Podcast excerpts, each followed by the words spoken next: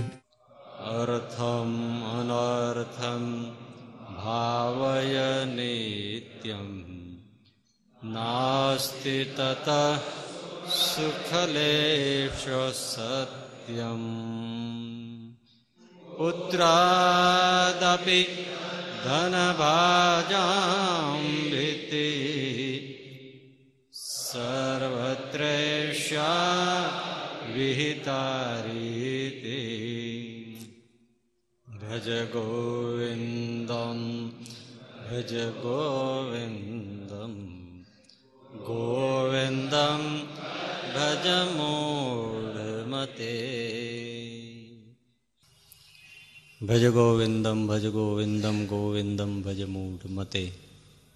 અર્થમ અનર્થમ ભાવય નિત્યમ નાસ્તિ તત સુખલેશ સત્યમ પુત્રાદપી ધનભાજામ ભીતિ સર્વત્રેષા વિહિતા રીતિ શંકરાચાર્યજી કહે છે કે અર્થ એટલે દ્રવ્ય અનર્થકારી છે ભૂંડું કરે એવું છે. એમાં લેશ માત્ર સુખ નથી.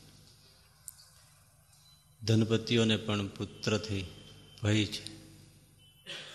બધે જ આ જ રીતિ છે. એના ઉપર આપણે વિચાર કરીએ છીએ. પહેલાં આપણે એ જોયું કે ભાઈ દ્રવ્ય એટલે કે અર્થ કઈ કઈ બાબતમાં અનર્થકારી છે.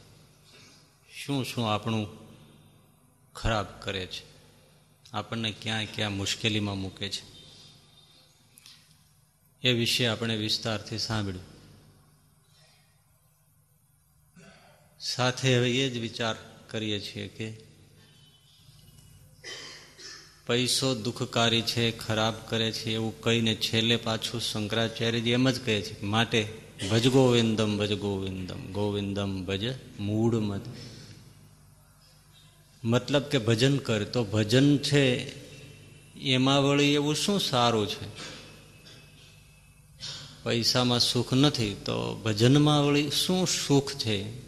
એનો વિચાર પણ આવશ્યક છે. પૈસામાં સુખ નથી, પૈસામાં સુખ નથી, એમ કરીને આપણે આખો દી વિચાર કરીએ તો. ન હોય તો તો કંઈ થવાનું જ નથી અનર્થ. હોય એને વિચાર કરવાનો છે. જો કે ન હોય એમણે વિચાર કરવાનો છે બહુ પાછળ મંડી પડવું તૃષ્ણા રાખવું નહીં. પણ સાથે બધાએ આ વિચાર કરવા જેવો છે કે ભાઈ ભજનમાં શું સુખ છે? એવું.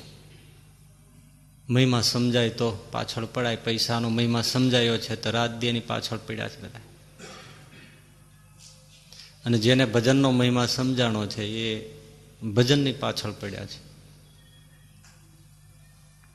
એને તો પાંચ પચીસ હજાર કે પાંચ લાખ, દસ લાખ રૂપિયા મળે તો એને હરખ નથી થતો. પાંચ પછી પચાસ માળા ફેરવવાનો સમય મળી જાય તો બહુ વરખ થાય છે. બસ સાચી કમાણી કરી. તો એવું શું છે? તો એના ઉપર વિચાર કરતા આપણે પહેલા એ વિચારીએ છીએ. ભજન કરવું સરળ છે. ભજન એટલે કોઈ સંકીર્તન કરવા વાજિંત્રો લાવવા તો એ તો વળી પાછું થોડું ઘણું માથાકૂટ લાગે. પણ કેવળ ભગવાનનું નામ સ્મરણ કરવું. રામ રામ કરો, હરે કૃષ્ણ હરે કૃષ્ણ કરો, સ્વામિનારાયણ સ્વામિનારાયણ કરો. આના જેટલું સરળ બીજું શું? બીજા બધા જ સાધનો કઠણ છે, એટલે પહેલો જે ફાયદો જે છે તે એ છે કે શું કર છે? શું એટલે સરળ કર એટલે કરવું. કરવામાં બહુ સરળ છે. બીજા સાધનો કઠણ છે. ઇવન ધન કમાવવું પણ બહુ કઠણ છે. એમનેમ પૈસા મળતા નથી. માથે ટાઇલ પડી જાય છે. એટલે લગભગ ધનપતિઓને માથા પર ટાઇલ હોય છે. લગભગ હોય એમાં. ખરી જ જાય.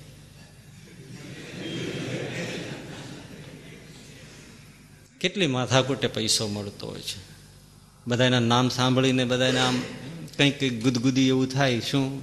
નિર્મા ધીરુભાઈ અંબાણી, મુકેશ અંબાણી, અનિલ અંબાણી, ફલાણ, બિલ ગેટ્સ ને બધું એવું. પણ એ બિચારા કેટલી દોડાદોડી કરતા હશે? કદાચ તમે તો નિરાયતે દસ વાગ્યા સુધી સુનારા ભળવીરો હશો. પણ પેલા લોકો તો ચાર, પાંચ, છ વાગે તો ઉઠીને તૈયાર થઈ ગયા હોય. અને જુદી જુદી ફેક્ટરીઓ જુદી જુદી જગ્યાએ તો વિઝિટમાં છ વાગે તો પહોંચી ગયા હોય. એવું મેં ઘણા શેઠો વિશે સાંભળ્યું છે કે છ વાગે તો એ ઓફિસે આવીને બધું ચેક કરવા માંડ્યા હોય. બોલો. ઘણી વાર તો બરમુડો પહેરીને આટો મારી આવે. ના, કરવું જ પડે. નહીં તો તો લૂંટાઈ જાય બધું. આ તો એવું છે ને. રેઢું મૂકે, ક્યાંથી મેળ આવે એટલે બહુ અઘરું છે પૈસો કમાવા. તો એની સામે ભજન કરવું તો? બહુ સરળ છે. વાત વાતમાં સ્વામિનારાયણ સ્વામિનારાયણ સ્વામિનારાયણ. લ્યો લ્યો, આમાં કાંઈ કઠણ પડ્યું. પણ તોય આપણે અત્યારે લીધા ને બે, ત્રણ નામ, એમાં ઘણા નહીં લીધા હોય.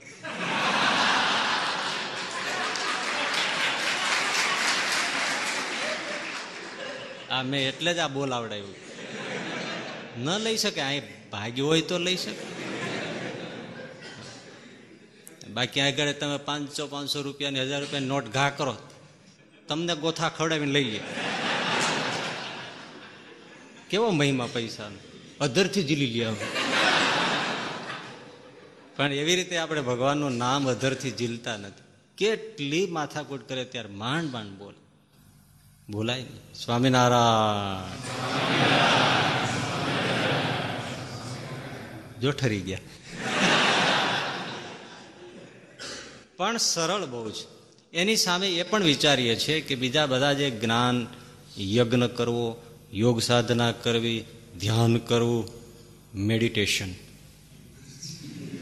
પ્રાણાયામ કરવા, દાન કરવા, વ્રત કરવા, તપ કરવા, મહાપૂજા કરવી, દેવદર્શને નિયમિત જવું, આ કંઈ સહેલા સાધન છે? કઠણ છે. તો એમાં સરળમાં સરળ સાધન અને ઉત્તમમાં ઉત્તમ શું ભગવાનનું નામ સ્મરણ કરો. મંત્ર પણ નહીં, નામ. મંત્રમાં તો આગળ ઓમ લાગે ને પાછળ નમઃ લાગે ને બીજું કેટલું બીજ મંત્ર લાગે ને કેટલું લાગે ત્યારે મંત્ર બને. ઓમ નમો ભગવતે વાસુદેવાય. તો એ મંત્ર થયો. હે વાસુદેવ હે વાસુદેવ. તો એ નામ સ્મરણ થયું. મંત્રોમાં વિધિ વિધાન લાગે.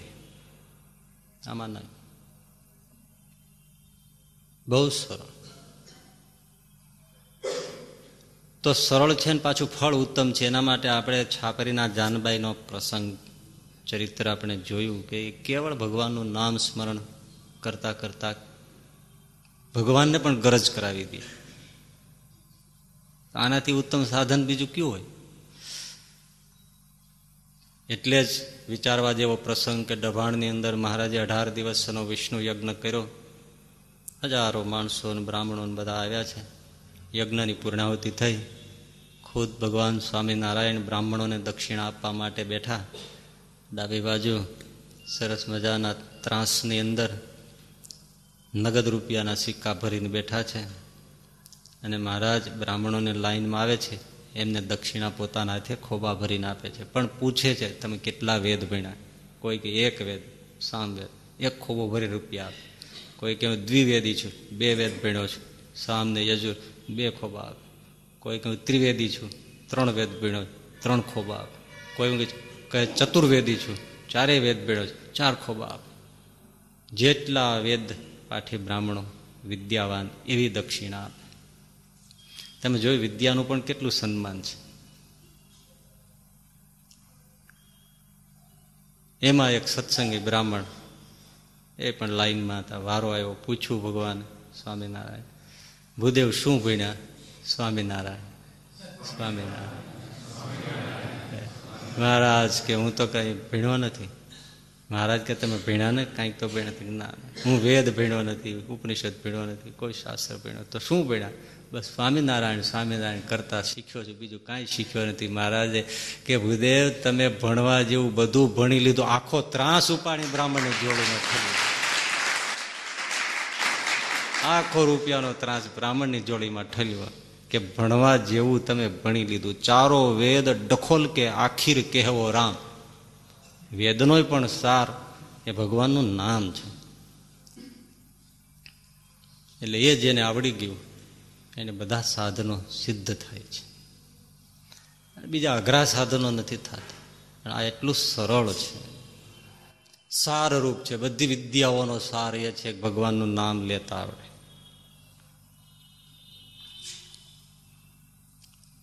એક સુકર સરળ છે કરવા. બીજી બાબત, નામ સ્મરણમાં, ભગવાનનું નામ સ્મરણ કરવા. સાર્વજનીન છે. એટલે કે સાર્વજનિક છે. એટલે કે બધા જ કરી શકે. કોઈ પ્રતિબંધ નહીં. ભણેલો કરી શકે ને અભણ પણ ભગવાનના નામનું સ્મરણ કરી શકે. ભાગવતનું પુરસ્ચરણ પારાયણ કરવું હોય તો ભણ્યા વગર થાય. ગીતાનું પુરસ્ચરણ, વિષ્ણુ સહસ્ત્ર નામનું પુરસ્ચરણ, બીજા ગ્રંથોનું પુરસ્ચરણ, ભક્ત ચિંતામણીનું પુરસ્ચરણ. વચનામૃતનું પુરસ્ચરણ. ગ્રંથોનું કરવું હોય, કોઈ મંત્રોનું કરવું હોય, તો ભણ્યા વગર થાય? નથી થતું. પણ નામ સ્મરણ કરવામાં ભણ્યો કે ન ભણ્યો, કાંઈ મેળ નહીં. ભણેલાય કરી શકે અને કરે તો જ એની વિદ્યા સફળ મહાપંડિત છે ચૈતન્ય મહાપ્રભુજી. ગૌરાંગ.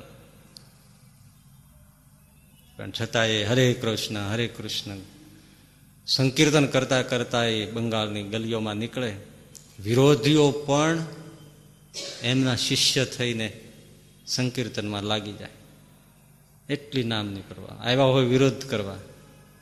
આ સંકીર્તન અટકાવી દઈએ સંકીર્તનની એવી મસ્તીની હેલી હાલી આવતી હોય ને આવ્યા હોય વિરોધ કરવા અને સાથે જ હરે કૃષ્ણ હરે કૃષ્ણ કરતા નાચવા માંડે ચરણમાં પડી જાય. મહાપંડિત છે. અને આખરે શું કરે છે? હરે કૃષ્ણ હરે કૃષ્ણ કૃષ્ણ કૃષ્ણ, હરે હરે. તો ભણેલા છે. અને સામે નરસિંહ મહેતા સાવ અભણ છે. તો એ ભજન કરે છે, નામ સ્મરણ કરે છે. દામોદર ના ગુણ લારે ગાતા.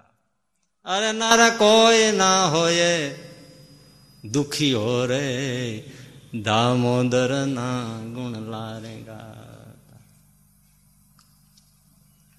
અને છતાંય પહોંચે છે ક્યાં? એ જ્ઞાન નિરૂપણ કરે તો વિદ્વાનો ગોથા ખાઈ જાય. એના ઉપર પીએચડી ભણેલા કરે ડબલ ગ્રેજ્યુએટ થયા પીએચડી કરે. ઓલો એક સ્કૂલ કોલેજમાં નહીં ગયેલો. અને તોય અર્થ પૂરા પકડાય કે ન પકડાય બોલ. એવું છે. ઘાટ ઘડિયા પછી નામ રૂપ જુજવા આખરે હેમનું હેમ હોય. શું વેદાંત ઉતારે છે નરસિંહ મહેતા? બ્રહ્મ લટકા કરે, બ્રહ્મ સાથે. આખો શુદ્ધાદ્વૈત ઉતાર્યો. ભાગવતના અર્ક. ગુજરાતી સરળ કીર્તનમાં કીર્તન વગાડતા વગાડતા ઉતારે. ક્યાં પહોંચે? કેવળ નામ સ્મરણ કીર્તન કરતા કરતા. કબીર, કાગજ મસી છુઓ નહીં. ને પેનને કાગળને અડ્યો નથી. કબીર જો રામ નામના પ્યાસી. અખંડ રામ તો એની કેટલી એની નામનો પ્રેમ એટલો કવિનો, એ તો અદભુત, ભગવાનના નામનો પ્રેમ. અદભુત.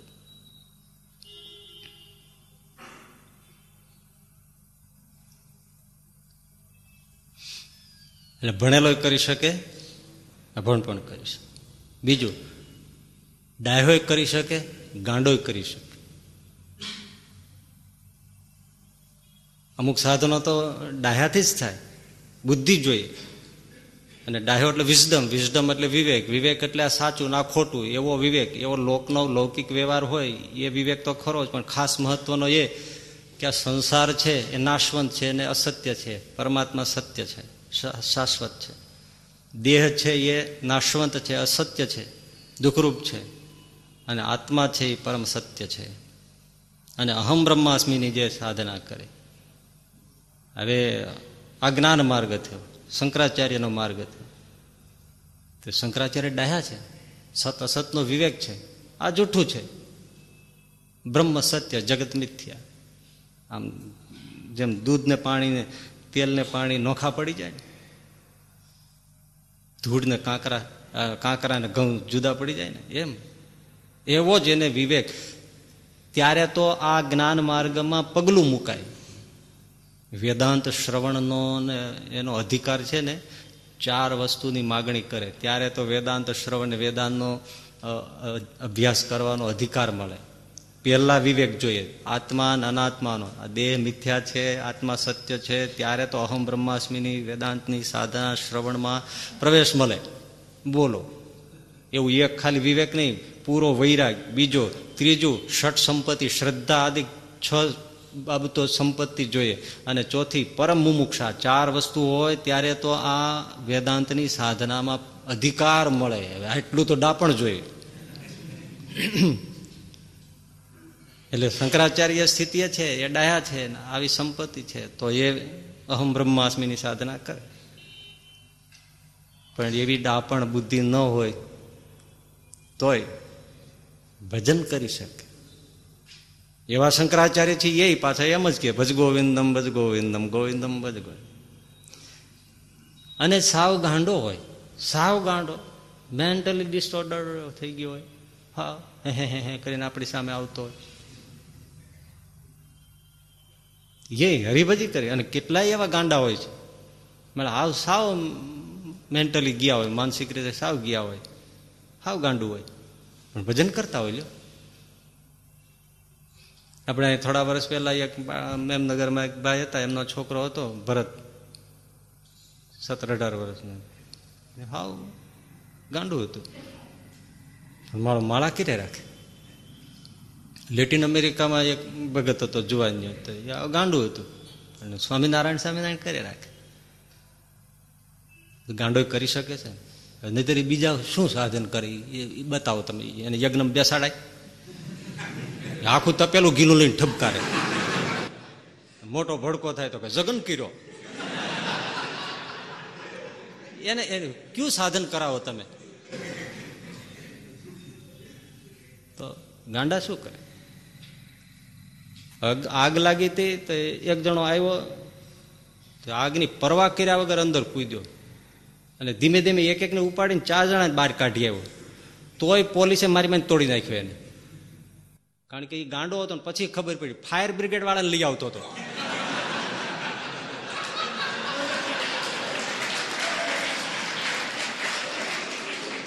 હવે તો ગાંડો.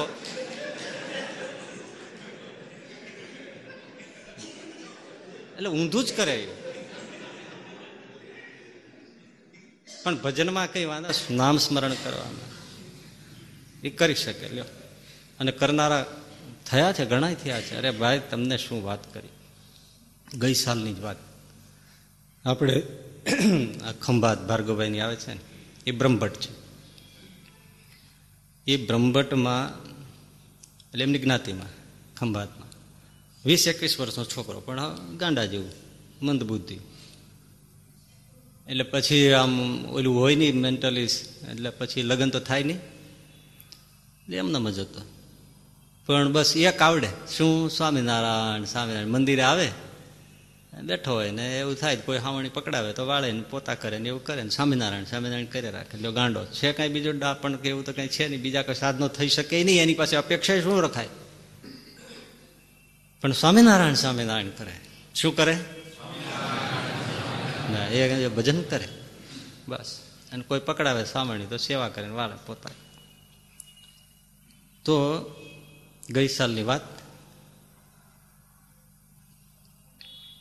ઘરે આવ્યો. એની બાને કે, બા, મારે કાલે ધોમમાં જવું છે.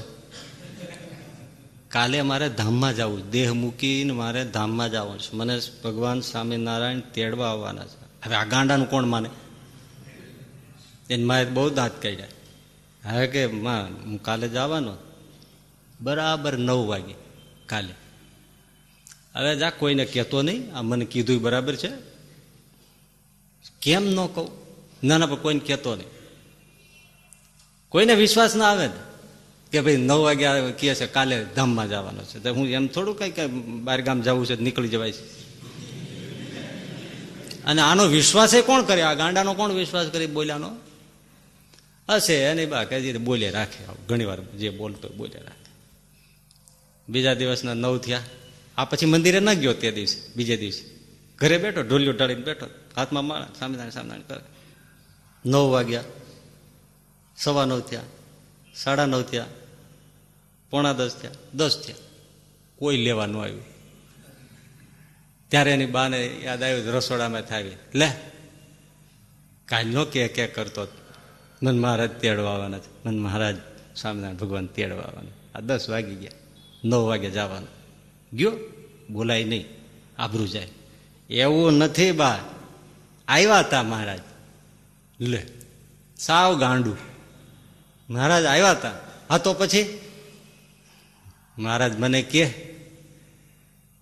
આજે પૂનમ છે. તમે વાત સાંભળજો. આ ભગવાન સ્વામિનારાયણની જેવી તેવી વાત નથી. એ કે, બા, મને કીધું મહારાજ કે આજે પૂનમ છે. એટલે વડતાલમાં સેંકડો લોકો મારે દર્શને આવ્યા છે. એટલે મારે ત્યાં રહેવું પડશે. એટલે આજે હું ત્યાં રોકાયેલો છું. પણ વળતા ચાર વાગે તને લેતો જઈશ. હવે એની માં કે બોલતો નહીં હવે. કોણ જાણ ક્યાંથી આવું બધું તું ગોઠવી પાડે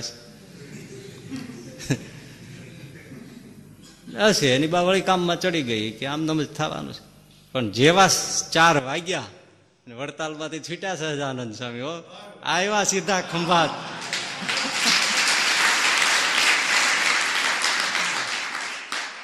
અને ઓલા છોકરાને દર્શન દીધા. ગાંડું. અને એને બૂમ પાડી. બા! હા. ભગવાન સ્વામિનારાયણ શ્રીજી મહારાજ આવી ગયા. લે, હું જાઉં છું. જય સ્વામિનારાયણ. અને વયો ગયો. સાધન શું કર્યું? સ્વામિનારાયણ. ડાયો પણ કરી શકે અને ગાંડો પણ કેટલું સરળ લ્યો. અને યોગ્ય આમાં નાક મડીને મરી જાય તો આ પ્રાપ્તિ ના થાય. ઉલટાને કંઈક ઊંધે રસ્તે ચડી જાય. આવું રોકડું, એ રોકડું કલ્યાણ નામ સ્મરણથી થાય. એટલે ડાયો કરી શકે ગાંડોય કરી શકે. એ બાળકે કરી શકે. અને યુવાનને વૃદ્ધ પણ કરી શકે. નહીતર બાળક પાસે બીજું શું સાધનોની અપેક્ષા રાખી શકો સાવ? તમે આ નાનો છોકરો જો આવીને બેસી જાય એની પાસે બીજી અપેક્ષા શું રખાય એ વેદ, શાસ્ત્ર, ઉપનિષદ, જ્ઞાન, માર્ગ એમાં બધે સમજે? તમે આટલા મોટા છો તો શું વળી યોગ માર્ગ, જ્ઞાન માર્ગ શું સમજો છો કઈ? તો વળી ઓલામાં ના પાડો છો તમે વળી સમજીને બેઠા? કોકને એમ જ લાગ્યા કે આ બધા જાણે પામીને બેઠા છે. પણ બાળક શું બીજું સાધન કરી શકે? પણ તમે બાળ મંડળ જોતા હો, ઘરે જોતા મંદિરે જોતા નાના બાળકો પણ ધૂન જમાવતા હોય છે. અને એ લાગે મીઠી આ તમારા ધોહરા જેવા હાથ કરતા. એવી મીઠી ને એવા બાળકો બોલતા હોય છે. બાળમંડળમાં ભજન કરતા નાના છોકરા ભજન. આ ધ્રુવ બાળક હતા ને. પ્રહલાદ બાળક નાના જ હતા. પણ ભજન કર્યું. ભજનમાં ગાંડા છે. ઓલા ગાંડા તો ભજન કરે, પણ આ હકીકતમાં આમ જ એવું છે આમ ગાંડા જ ભજન કરે. ડાયા કોઈ કરે નહીં. ડાયાને પૂછો એટલે કે, નામમાં તે શું છે? એથી વળી શું મળે? તારું બાપનું માથું મળે.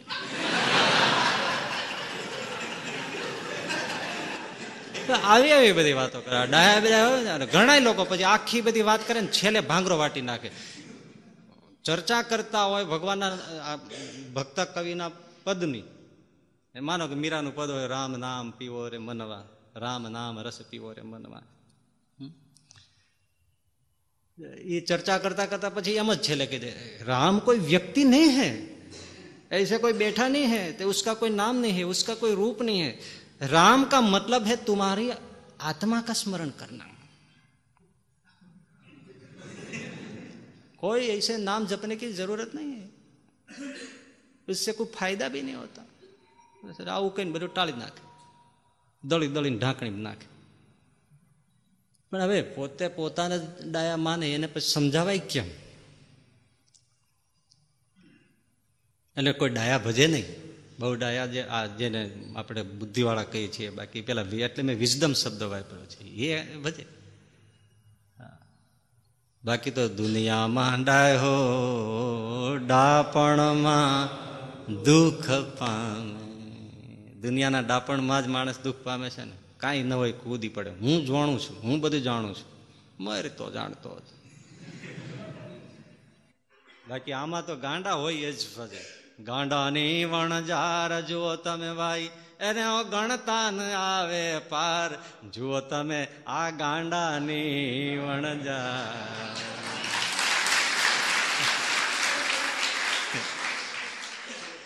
ધ્રુવજી ગાંડા ધ્રુવજી ગાંડા, નારદ ગાંડા, અને ગાંડા કયા ધુકુમારજી કયા ધુકુમાર એટલે પ્રહલાદજી આ બધા ગાંડા છે, એ જ પછી નાના બાળકો છે, ધ્રુવજી છ વર્ષનું બાળક છે, ભગવાનના નામનું સ્મરણ કરે છે. પ્રહલાદજી પણ નારાયણ નારાયણ ભજન કરે છે. એટલે બાળક પણ કરી શકે, યુવાન પણ કરી શકે, વ્રત પણ કરી શકે, બીજા સાધનો નહીતર બાળક ન કરી શકે. બાળ મજૂરી ઉપર પ્રતિબંધ આવી શકે, પણ બાળ ભજન ઉપર ક્યારે પ્રતિબંધ આવી શકતો નથી. અરે ભાઈ, પુરુષ પણ કરી શકે અને સ્ત્રી પણ ભજન, નામ સ્મરણ ભગવાનનું કરી શકે. એક એક બાબત બહુ વિચારજો, આપણે એટલે મહિમા સમજીએ છીએ. આટલું બધું સરળ કરી દીધું, એકેય બાજુથી તમને ક્યાંય તકલીફ નથી પડી અને છતાંય ભજન ન થાય તો વાંક કોનો? તો રાતે ઊંઘ ઉડી જાય ને તો એક બે માળા કરી લેવી. ભલે આમ હાથમાં માળા ન ઘણા રાખતા ઓશિકા પાસે જ માળા રાખતા હા, રાખતા પણ ઘણા એટલા માટે રાખતા હોય, સ્વપ્ન ખરાબ આવતા હોય. પણ માળા પકડો કે ન પકડો પણ આમ ઊંઘ ઉડે તોય ભગવાનનું સ્મરણ કરી લે. રાતે આપણને ઊંઘ ઉડાડી, રાતમાં રાતમાં ગુજરી ગયા હોય તો. આ કેસ કઈ કોર્ટમાં મૂકવો બોલો? કે તે મને રાતે માર્યો જ કેમ? કઈ ચાલે? જાગ્યા તો પાંચ નંબર ભગવાનના નામ લઈએ. શ્રીજી મહારાજ પોડ્યા છે. એ નિરાયતે પાછું દર્શન કરતા કરતા પાછા આપણે ગોલું પાકી જાય. તેમાં કોઈ વાંધો નહીં. ટેવ પાડ. ભજનજી મૂડી નહીં. કોઈ આવીને ખિસ્સામાં ગપ દઈને આપણને પાંચસો રૂપિયા નોટ નાખી દે કેવું મોઢું આમ ફૂલીને ગલગોટા જેવું થઈ જાય. એમ આપણને એક નામ લેવાય ને તો આમ એમ થઈ જાય. વાહ રે વાહ. આટલું નામ ક્યાંથી? ક્યાં આનંદ કોટી બ્રહ્માંડનો ધણી? અને આપણે ક્યાં અંધારિયા ખંડમાં પીડ્યા છીએ? અને આપણે એને અહીં બેઠા બેઠા અડધી રાતે યાદ કરીએ છીએ. ઓછા કાંઈ ભાગ છે. એ રાજાધીરાજ છે એ તો અત્યારે લેર કરતા છે અનંત કોટી મુક્તો સાથે. પણ છતાંય આપણે અહીં બેઠા બેઠા એને યાદ કરીએ છીએ, આ કાંઈ ઓછા ભાગ નથી. ભલે આમાં જપ ન કરે, પણ અહીંથી બોલાય છે એ મંત્ર સંભળાય છે એ કંઈ ઓછા ભાગ્ય નથી.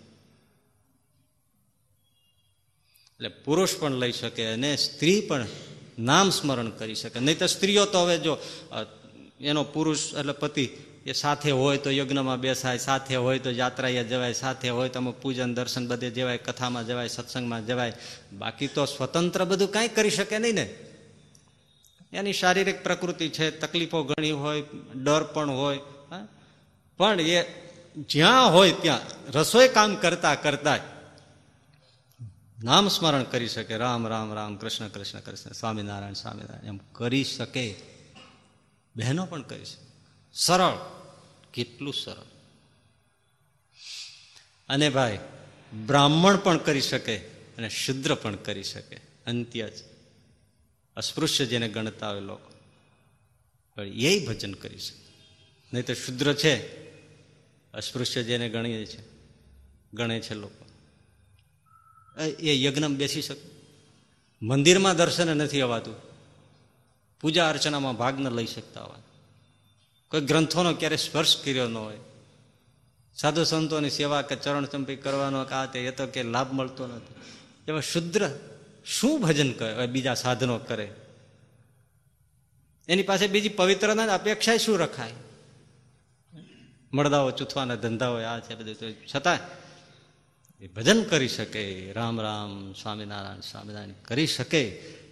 શબરીની પૂર્વ કથા પૂર્વજન્મની એવી છે, એ મહારાણી હતા. અને પોતાના પતિ મહારાજા સમ્રાટની સાથે પ્રયાગ ગયેલા.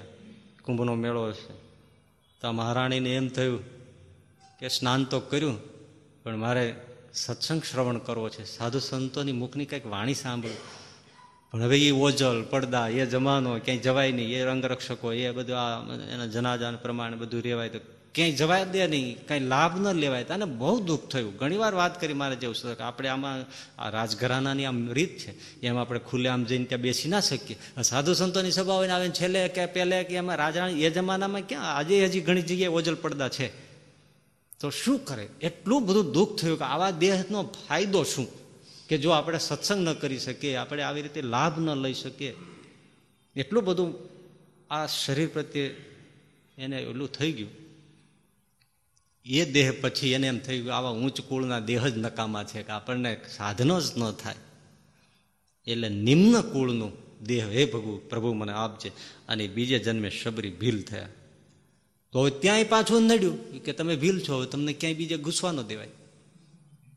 હવે એણે માગ્યું તો પાછું આ લોચો પડ્યો એટલે થોડા દિવસ પહેલા એક હરિભગતનો મારા પર ફોન આવ્યો હતો તો એ બધી વાત કરતા હતા. મારે બીજા જન્મે આવી ઈચ્છા છે ને આવી ઈચ્છા છે, સત્સંગ આવી ઈચ્છા છે ને કથા વાર્તા કરવી છે. મેં કીધું, કાંઈ આપણે સંકલ્પ ન કરાય, આપણે હલવાઈ જઈએ. આપણી ગણતરી કેટલી? આમ આજો શબરીએ ગણતરી કરીને ગોઠ્યું હવે શુદ્ર થયા બરાબર છે, પણ લાભ તો તોય ના મળ્યા. આપણે ભજન કરાય. હા, આપણે એનું ઇન્સ્ટ્રુમેન્ટ બનાય, એનું સાધન બનાય, એનો ઉપયોગ કરવો એ કરે યુઝ મી પણ પછી આપણે લિસ્ટ ન અપાય, તું આમ યુઝ કરજે. એમ. કારણ કે આપણે ગોઠવીએ, આપણે ને આપણે આપણી જ માયામાં ભરવાઈ જાય ને. એટલે આપણું ડાપણ ક્યાંય ન કરાય.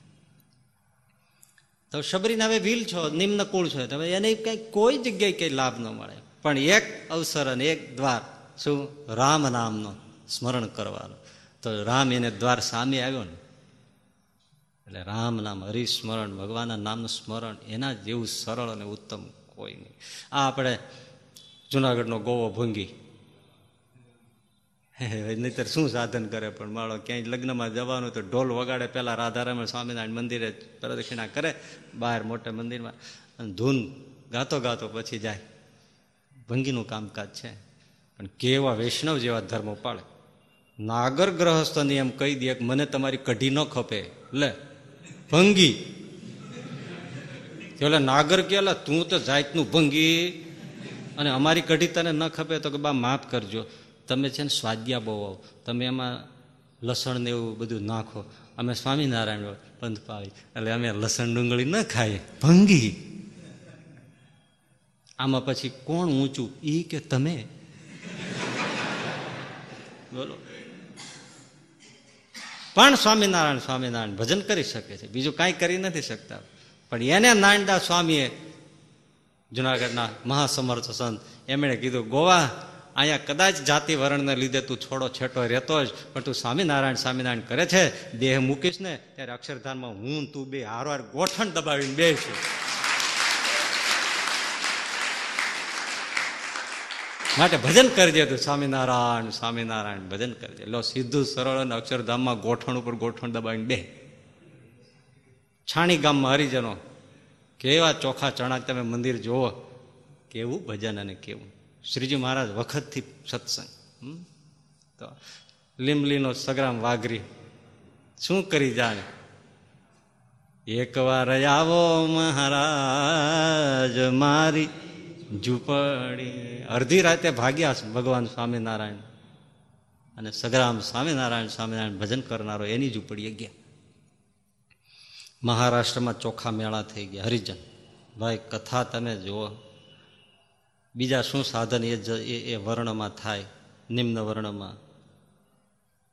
પણ હરે કૃષ્ણ હરે કૃષ્ણ, હે વિષ્ણુ, હે વિઠ્ઠલ હે વિઠ્ઠલ, એમ જ ભજન કરે.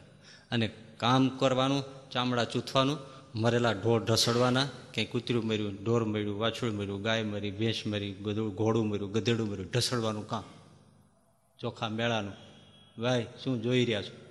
પણ ઢોર ઢસડતા, મરતા, મર- મરેલા મળદા એ ઢસડવાનું કામ કરતા કરતા દોરડું બાંધ્યું હોય, ખભે આંટી મારી હોય, ઢોર મરેલું ઢસડતો જતો હોય, અને હે વિઠ્ઠલ હે વિઠ્ઠલ હે વિઠ્ઠલ, હે પંડરીનાથ એમ ભજન કરતો હોય ચોખ્ખા મેળા. વિચાર કરો કામ કરતા કરતા એની આયુષ પાકી વરદ થઈ ગયા. હવે તો નાનું વાછોડી મરી ગયું હોય તો એનાથી ઢસડાતું નથી. તો ભાઈ આંખ્યો આપણી અહીં આગળ છે એની પાછળ વહી જાય એવું છે. હવે આ વ્રત થયા. વિઠ્ઠલ વિઠ્ઠલ ભજન કરે છે. પણ હવે મજૂરી તો કરવી પડે રોટલો કાઢવા માટે. મરેલું ઢોર ઢસડાતું નથી. ત્યારે પંઢરીનાથ ભગવાન, વિષ્ણુ, નારાયણ બીજા ભંગીનું, હરિજનનું રૂપ લઈ ચોખા મેલાની હારી આવે. ચોખા મેલાને કે હું તમને મદદ કરાવું? બાપા, તમે કોણ છો? તમારી જ્ઞાતિના છે એક દોરડું વધારે બાંધો. એક બાજુ ચોખા મેળા ઢસડે ને બીજું બાજુ દોરડું બાંધીને ભગવાન વિષ્ણુ નારાયણ મરેલું ઢોળ ચોખા મેળા સાથે ધરે. ક્યાં તમને આવા આવા આવા? કેવળ નામ જપ કરનારાને ભગવાન જેવો આધીન થાય છે, એવો બીજા કોઈ સાધનો કરનારાને આધીન નથી થતો. મરેલા ક્યાં કથા મળે નહીં તમને આવી? કે મરેલા ઢોળ એની હારે ઢસડવા ભગવાન આવતો હોય. ત્યાં સુધી છે એનો એની પત્નીને પ્રસૂતિનો સમય થયો. અને મેઘલી રાત અને બીજું કોણ મળે? અને એને પ્રસવની પીડા ઉપડી. માં લક્ષ્મી દાયણનું રૂપ લઈને આવી અને એને દીકરાનો જન્મ કરાવ્યો અને એ દીકરાનું નામ કર્ણ મેળા પાડ્યું. કર્ણ મેળા પણ એવો ભક્ત થયો. કોણ? પ્રતાપ કેવળ નામ સ્મરણ. ભગવાન લક્ષ્મીજી જેની પ્રસૂતિનું કામ કરે દાયણનું કામ કરે, મરેલા ઢોર જેની આને ઢસડે એ આધીન શા માટે થયા? ભજન કરે છે. નામ સ્મરણ કરે છે. જોયો ને તમે, સરળ કેટલું અને કેટલું ભગવાનને આર્દ્ર કરી દે છે. આધીન કેટલા કરી દે છે. આપણે એવા મૂર્ખા છે કે આપણે ભજન નથી કરી શકતા. બીજું બધું કરીએ. ભજન ના થાય. આ કઈ કઈને કઈ આમ, આ બૌદ્ધિક વિવેચન કરવાનો જ ખાલી અર્થ નથી આ. પણ આમાં ચટકી લાગે ભજન કરવાનું. કોઈ દી માળા ન પકડતો હોય, એ જો માળા કરતા થઈ જાય તો કામ થઈ જાય. બસ. ભજનનો આવો આવો પ્રથમ. એટલે બ્રાહ્મણ પણ કરી શકે અને શુદ્ર પણ કરી શકે.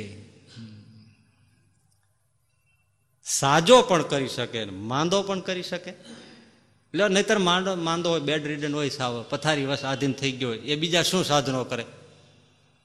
ન બેસી શકે, ન સૂઈ શકતો હોય. શું સાધનો કરે બીજા તપ યજ્ઞ, યાગાદી, બીજા અનુષ્ઠાન, પારાયણો, કાંઈ કરે? ઉચ્ચાર ન નીકળી શકતો હોય, પણ મનમાં ભગવાનના નામનું ભજન સ્મરણ કરી શકે. અરે, લૂલો લંગડો હોય, બહેરો મૂંગો હોય, આપણે વાળા આ બાપા આવતા ને મનર બાપા, વેરા મૂંગા, લ્યો.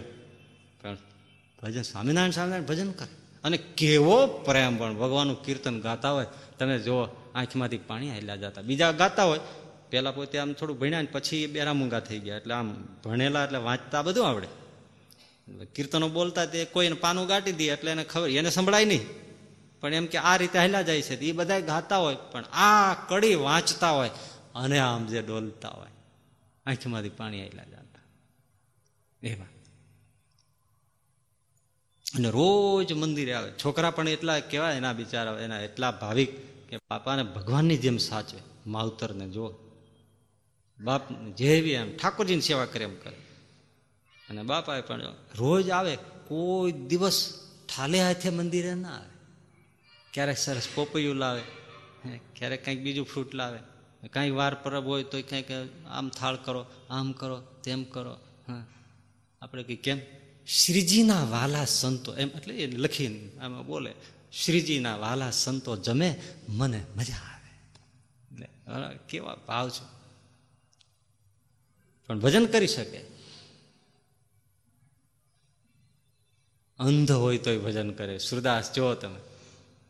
આપણે જે સુરદાસના પદો ગાય છે ને, એ સુરદાસ જન્મથી જ અંધ છે અને આંખો ફોડી નાખી હતી એ જે કથા છે ને એ બિલ્વ મંગળ સુરદાસ. સુરદાસ કુલ ત્રણ થયા છે. એટલે એટલે એક છે જે આંખો ફોડી, એ બિલ્વ મંગળ સુરદાસ જે નબીરા હતા અને વૈશાની પાછળ ગાંડા થયા હતા અને પછી એમણે બધો ત્યાગ કર્યો અને પછી પાછો વિકાર જાગ્યો એટલે બે આંખોમાં ધગધગતા સુયા ચાંપી દઈને આંખોને ફોડી નાખી. એ બિલ્વ મંગળ સુરદાસ. પણ આપણે જેના કીર્તનો ગાય છીએ અને જે વલ્ભાચાર્યને સમકાલીન હતા એ સુરદાસજી જન્મથી અંધ હતા. અને એ જો ભજન શું કરે છે? કૃષ્ણનું ભજન કરે છે. ભાઈ, એની તો ઘણી ભાઈ એવી કથા છે. દેખતા ન દેખે એવું આંધળા દેખે. પણ ભજન, ભજનનો પ્રતાપ જો એ સુરદાસજી ચાલ્યા જાય છે, એમાં હવે રસ્તો ચૂકાઈ ગયો. નવો રસ્તો આવે એટલે એનો અનુભવ ન હોય. નહીં તો રોજનો રસ્તો આપણે ભૂલા પડી જાય, પણ એ ડગલાય ભૂલે નહીં. જ્યાં ચાલતા જાય એમ નજીક મોટો કૂવો નજીક આવતો જાય. ભગવાન ગોલોક ધણીને ચિંતા થઈ કે મારું ભજન કરે છે ને હમણાં સુરદાસ ભાડિયા કૂવામાં પડશે, તો કાલ મારું ભજન કોણ કરશે? મને કોણ દયાળુ કહેશે અને જેણે મારું ભજન કર્યું, એનું પતન થાય. બાલ સ્વરૂપ કૃષ્ણ આવી ગયા. અને એવું મીઠું મળ્યું બાબા ઇધર મત જાયો. ઇધર બહુત ગઢા બહુત ગઢા હૈ, બહુત ગહેરા કુઆ હૈ. ઇધર ચલ્યો ઇધર ચલ્યો. એમ કરીને હાથ પકડી લીધો. એવો માસૂમ ગુલાબ જેવો હાથ. પણ હવે અંધને બધી શક્તિ આ સ્પર્શમાં હોય. અને મીઠું બોલે અને સ્પર્શ હાથમાં લીધો. આ કોઈ બીજો નાનો છોકરો ન હોય. પણ આમ જેમ એમ લાગ્યું આ બાલ કૃષ્ણ પ્રભુ જ છે. હા આવી ગયો છે. હા બેટા. હા, કિધર ચલો ઇધર ચલો ઇધર ચલો. હા પછી સુરદાસજીને થઈ ગયું હવે તો મૂકવો જ નથી. માથ હાથમાં આવ્યો છે. હવે મૂકવો નથી. એમ જે પકડી રાખ્યો ને, બાબા ઈધર ચલો હા. એમ કે લાકડી પકડાવીને છટકી ગયા. એ હાથમાં કોઈને આવે? એ જેવા છટક્યા અને સુરદાસજીએ ટટાર થઈ ગયા. અને જે પડકાર કર્યો છે એને કે બાઈ છુડા કે જાત હો નિર્બલ જાની કે મોઈ. બાય છુડા કે જાત હો નિર્બલ જાની કે મોઈ. પણ હિરદે સે જો તુમ જા સકો તો મર્દ બખાનું તો. પર હૃદય સે જો તુમ જા સકો તો મર્દ બખાનું તો. તો તું સાચો મરદ અહીંથી નીકળી જો.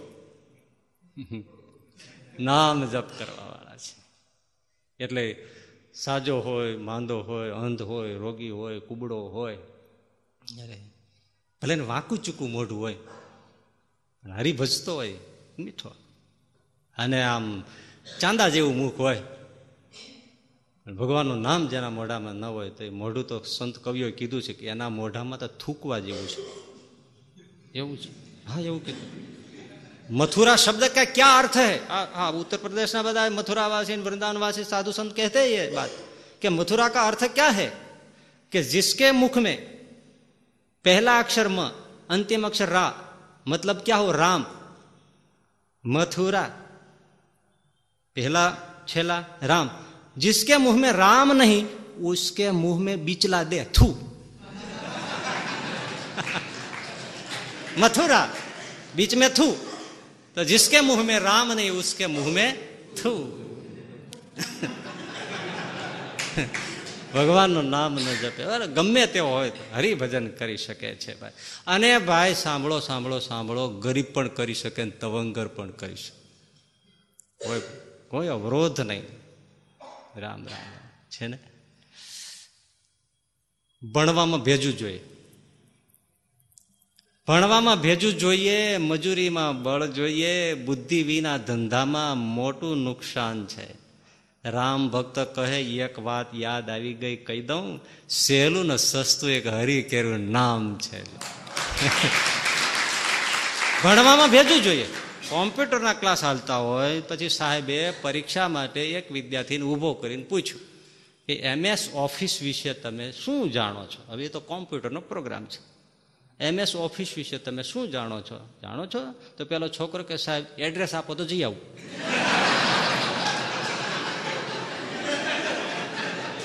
હવે તે શું ભણ્યો એ? કોમ્પ્યુટરના ક્લાસમાં ભણ્યો શું એ? એડ્રેસ જઈ આવીશ. એટલે ભણવામાં ભેજું જોઈએ. મજૂરીમાં બળ જોઈએ.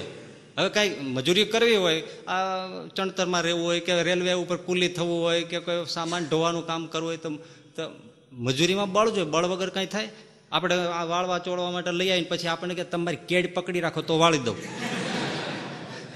એને કોણ રાખે? મિજાગરા ખડી ગયા હોય ને કોણ રાખે? બળ જોઈએ. અને બુદ્ધિ વિના ધંધામાં મોટું નુકસાન છે. શું જોડાની પગરખાની જૂતાની મોટી દુકાન? સરસ ફેમસ બાટા ગમે તે એવું બધી કંપનીના રાખતા એકનું શું કામ રાખીએ? તો એ દુકાન, એમાં એક જણો બૂટ ચંપલ લેવા આવ્યો. તો સરસ મજાની એક બૂટ ચંપલ બૂટની જોડી એને ગમી ગઈ. એટલે સાતસો રૂપિયા. બહુ સારું. ભાઈ, ગમી ગયા છે. મને આપી દો. પણ હું સાહેબ, એક વિનંતી છે.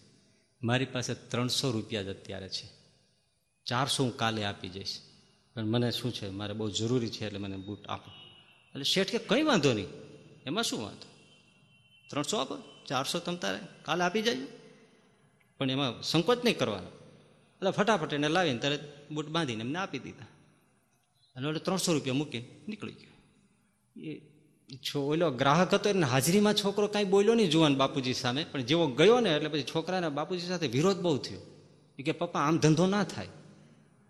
તમે જૂના છો, જૂના માણસ છો, એટલે આમ વિશ્વાસ મૂકી ગયો હવે જમાનો બદલાઈ ગયો છે. અત્યારે દુનિયા ગોળ નથી, ચારસો વીસ છે. તમે તમે એને આપી દીધા. એ આપણે એનો તમે પાછા એટલા ભોળા, નથી ફોન નંબર લેતા, નથી એનું નામ પૂછતા, નથી એનું ગામ પૂછતા, નથી એનું એડ્રેસ લેતા, અને સીધે સીધા ચારસો રૂપિયા એમને ઓલો મૂકી દીધા માથે. એ એ આવતું આવે કોઈ એમ? તો કે, દીકરા, મેં બહુ ઝાઝા ચોમાસા જોયા છે. કાલ સવારે નવ વાગે દુકાન આપણે ખોલશું ને ત્યારે સૌથી પહેલાં એ હશે. પહેલો એ આવવાનો છે. અરે બાપુજી, પણ કેવી રીતે આવે? આપણે કઈ ઓળખાણ પરખાણ અરે નવ વાગે દુકાન હજી ના ખોલ, ત્યાં એ આવશે. કેમ તો બે બૂટ જમણા પગના બાંધી દીધા. એને શું કરશે ત્રણસો રૂપિયામાં? એના ત્રણસો છોડાવાય આવવું પડશે. આને આને ધંધો કર્યો કેવાય આંધળું ક્યાં નાખી દે? ત્રણ લાખ ખોઈને આવે. બુદ્ધિ વગર ધંધામાં મોટું નુકસાન છે. રામ ભક્ત કહી, એક વાત યાદ આવી ગઈ. કહી દઉં કે આ સેલું સસ્તું એક હરી કેરું નામ છે બસ. એટલે સાર્વજનિક, બધા જ કરી શકે. ત્રીજી બાબત, બહુ સરસ મજાની, સર્વકાલીન. સર્વકાળમાં કરી શકો. હાલતા ચાલતા ખાતા પીતા નાતા ધોતા કોઈ પ્રતિબંધ નહીં? દિવસે રાતે, અંધારી રાતે ગમે ત્યારે ગમે ત્યારે નાતા ધોતા. અરે, પેસા પાણી કરતા જાજરું બધે જ્યાં બેટા ભજન થાય, લ્યો. બાકી નહીં તારા યજ્ઞ કરવો દેહ શુદ્ધિ કરવી પડે, નહીં તો ગરવા ના દે. પણ ભજનમાં કાંઈ દેહ શુદ્ધિ નહીં. દેહ અરે, અપવિત્ર જગ્યાએ બેઠા હોય તોય બસ કરો, ગમે તે. પેશાબ પાણી કરતા હરે ભજન કરો. જાજરૂમ બેઠા ભજન કરો. કોઈને ઘણી વાર લાગી જાય તો ભજન કરો. સમય ક્યાંથી? એવો શાંતિનો કોઈ ડિસ્ટર્બ કરે જ નહીં?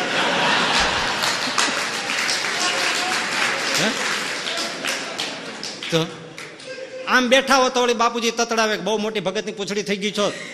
પણ આમ ધ્યાન નથી દેતો, ધંધામાં ધ્યાન નથી દેતો કામ કરીએ મોકલી જતો નથી. પણ જાજરૂમ બેઠો ના કરે એ એને તકલીફ છે કબજિયાતની. ઓલો બેઠો બેઠો ભજન કરતો, એટલે શું વાંધો આવે? ત્યાં કોઈ કઈ કઈ કાંઈ માથાકૂટ ન કરે. અને ઉલટાને જો સ્ટોપર કે એવું કાંઈ ન હોય તો તમે જોરથી બોલો તોય ઉલટાને એમ થાય, અંદર કોઈ બેઠો છે એટલે હા, એટલે કોઈ ધક્કો મારે નહીં, આપણે આબરૂ જળવાઈ જાય અને ભજન થાય.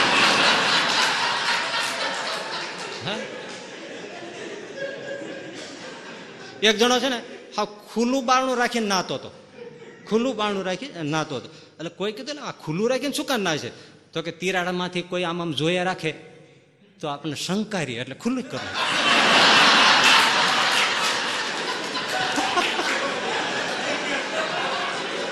તિરાડમાંથી કોઈ જોવે એને શું કામ આપણો મોકો આપવો? એટલે આવા કઈ ઓછા હોય છે? બુદ્ધિના ઓછમીર ઓછા હોય છે? એટલે ત્યાં બેઠા બેઠા ભજન થાય, લ્યો. આ સીધી ખાલી આમ રમૂજ માટે નથી, ભજન થાય. ચૈતન્ય મહાપ્રભુ એમના એક શિષ્ય હરિદાસ. આ વાતના બે ત્રણ બહુ મીઠી બાબત છે, બે બાબત તો. એ. તો હરિદાસજી, હવે ચૈતન્ય પોતે જ નામ સ્મરણનો પ્રવાહ મોટો ધોધ ગંગાનો અફાટ ધરા જેવો. કે રાત્રે ઊંઘ ઉઠી જાય તો ચૈતન્ય આંખમાંથી આંસુ આવી જાય. અરે રે, હું કેવો મૂઢ છું, કેટલી સ્થિતિએ પહોંચેલા. હું કેટલો મૂઢ છું કે ભગવાનનું નામ સ્મરણ મૂકી અને ઊંઘને પ્રેમ કરું છું. આવા અને જગન્નાથજી મંદિરે આવે અને જગન્નાથજી આમ ધજા જોવે જોવે ને કૃષ્ણને સ્મૃતિ થાય, મૂર્છા થઈને પડી જાય. એટલો પ્રેમ. અરે, શું વાત કરીએ આ પ્રેમીઓની તો? એમના શિષ્ય હરિદાસ એને એટલો નામ સ્મરણ તો ઉતર્યું જોઈએ ઘણામાં બીજા શિષ્યોમાં હોય. એટલે જાજરૂ બેઠા હોય ને, ત્યારે હરે કૃષ્ણ હરે કૃષ્ણ, જોર જોરથી બોલે. એટલે ઘણા શિષ્યો હોય એને ગમે નહીં. કે આ ભાઈ, આ જગ્યાએ શું મંડી પીડ્યો છું? બંધરે ને ભજન કરાય, પણ હવે આ શું, આ એમ જાજરૂ બેઠા બેઠા, જોર જોરથી પાછો. એટલે કોઈ ફરિયાદ કરી, બે ત્રણ વાર કીધું, પણ માન્યો નહીં કાંઈ હરિદાસજી. એટલે ચૈતન્ય મહાપ્રભુને કીધું કે આ જાજરૂ બેઠા છે. ત્યારે તો કે આવા બાથરૂમ ને એવું નહોતું ને, એટેચ બાથરૂમ એવું કંઈ નહોતું, ખુલ્લામાં ને બધું હોય ને વગડે ને બધું બેસવાનું હોય. ત્યાં બેઠ, જાજરૂ બેઠા બેઠા કે આ જોર જોરથી હરે કૃષ્ણ હરે કૃષ્ણ હરે કૃષ્ણ બાબા, આ ઠીક ન કહેવાય કાંઈક એટલે ચૈતન્ય મહાપ્રભુ કીધું, બેટા, બધાને ઠીક નથી લાગતું તો હવે તારે ત્યાં નામ જપ નહીં કરવાનો. એવી રીતે નહીં કરવાનો. મનમાં કર. શું કામ પેલું લાગે છે, એવું કરે છે? સારું ગુરુજી, જેમ તમે આજ્ઞા કરો એમ પ્રભુજી. પણ પછી બીજી નવી વાત પ્રભુજી પાસે આવી. કે પ્રભુજી, એક જોયા જેવું છે. શું? આ શું વિચિત્રતા છે? ખબર નથી પડતી. હરિદાસજી જ્યારે જ્યારે જાજરૂ બેસે, ત્યારે એક હાથે જીભને ખેંચીને પકડી રાખે છે. ચૈતન્ય મહાપ્રભુ ખુદ જોવા આવ્યા. તો ખરેખર આ બેઠા હોય જાજરૂ અને એક હાથે જીભને કસકસાઈને પકડી રાખે. અને પછી જાજરૂ બેઠા હોય. પછી ચૈતન્ય જોયું એટલે આ તો સાચું પણ આવું કાં કરે? નાહી ધોઈને શુદ્ધ થઈને આવ્યા અને પછી પૂછ્યું બેટા, આવું કેમ કરે? આંખમાં આંસુ આવી ગયા, પ્રભુ, તમે પ્રતિબંધ કર્યો છે કે તું જાજરૂ બેસે ત્યારે હરે કૃષ્ણ હરે કૃષ્ણ નહીં બોલતો. પણ આ જીભને એવો ચસ્કો લાગી ગયો છે, બોલ્યા વગર રહેતી નથી, એટલે જીભ પકડી રાખું છું નહીતર બોલી જાય. જીભ બોલી જાય છે, એટલે હું પકડી રાખું છું. નહીતર બોલી જાય ને તમારી આજ્ઞાનો ભંગ થાય, એટલે જોરથી પકડી રાખું. એને એવી ટેવ પડી ગઈ છે આ લલુડીને કે હરે કૃષ્ણ બોલ્યા વગર રહી શકતી નથી. કેવું કેવું ત્યારે ચૈતન્ય પ્રભુ ઊભા થઈને ભેટી પીડા કે બેટા, બધા તમે આ ફરિયાદ કરો છો, પણ હરિદાસજીમાંથી ધડો લ્યો કે ભજન કરનારો કેવો હોય. અને બેટા, આમ હકીકત એવી છે કે જાજરૂ પાણી જાવ તો સુખેથી ભજનનો સ્મરણ થાય છે. કરો, એમાં કોઈ પ્રતિબંધ નથી. પવિત્ર હોય કે અપવિત્ર હોય? આ એક બાબત ઘણા પૂછતા હોય છે. કે ભાઈ બેનો છે, માસિક ધર્મમાં છે, રજસ્વલા છે, થોડો તો પછી માળા થાય કે નહીં, આમ થાય કે નહીં? અરે ભાઈ, મૂર્તિ જે આપણી ઠાકોરજીનું સિંહાસન પૂજામાં હોય કે પછી પૂજાની પૂજાની પેટી હોય, એ મૂર્તિઓ નહીં પેલું. તો એનો સ્પર્શ ન થાય. બાકી તમે માળા કરો, ગ્રંથનું વાંચન કરો મંત્ર લેખન કરો, ભક્ત ચિંતામણી વચનામાં કોઈ સદગ્રંથનો ગીતાજી જે માનતા હોય તો પાઠ કરો, માળા કરો, જપ કરો. એમાં કોઈ જ વાંધો હોતો નથી. ખાલી મૂર્તિનો સ્પર્શ ન કરો. તમારી જે દૈનિક પૂજા છે, એ પૂજાની મૂર્તિઓ છે પથ્થરના છે, એને ન અડો. અને કોઈ એવા અડાઈ ગયા હોય તો એને ખાલી ધોઈ નાખો. બાકી આ ભજન કરવું ગ્રંથોને ન અડાય કે ભક્ત ચિંતામણી તો ગ્રંથને અડીએ, કોઈ ગ્રંથ અડીએ, એમાં ભગવાનનો ફોટો હોય, એ પ્રતિબંધ નથી. સેવ્ય સ્વરૂપો છે, એનો સ્પર્શ વર્જ છે. બાકી ભજન થાય. સૂતકના દિવસો હોય ત્યારે મૂર્તિનો સ્પર્શ ન કરે. બાકી માળા ભજન આ તે બધું થાય. પણ ઘણાને તો સૂતક આવે ને આવું આવે તો ખુશ થઈ જાય.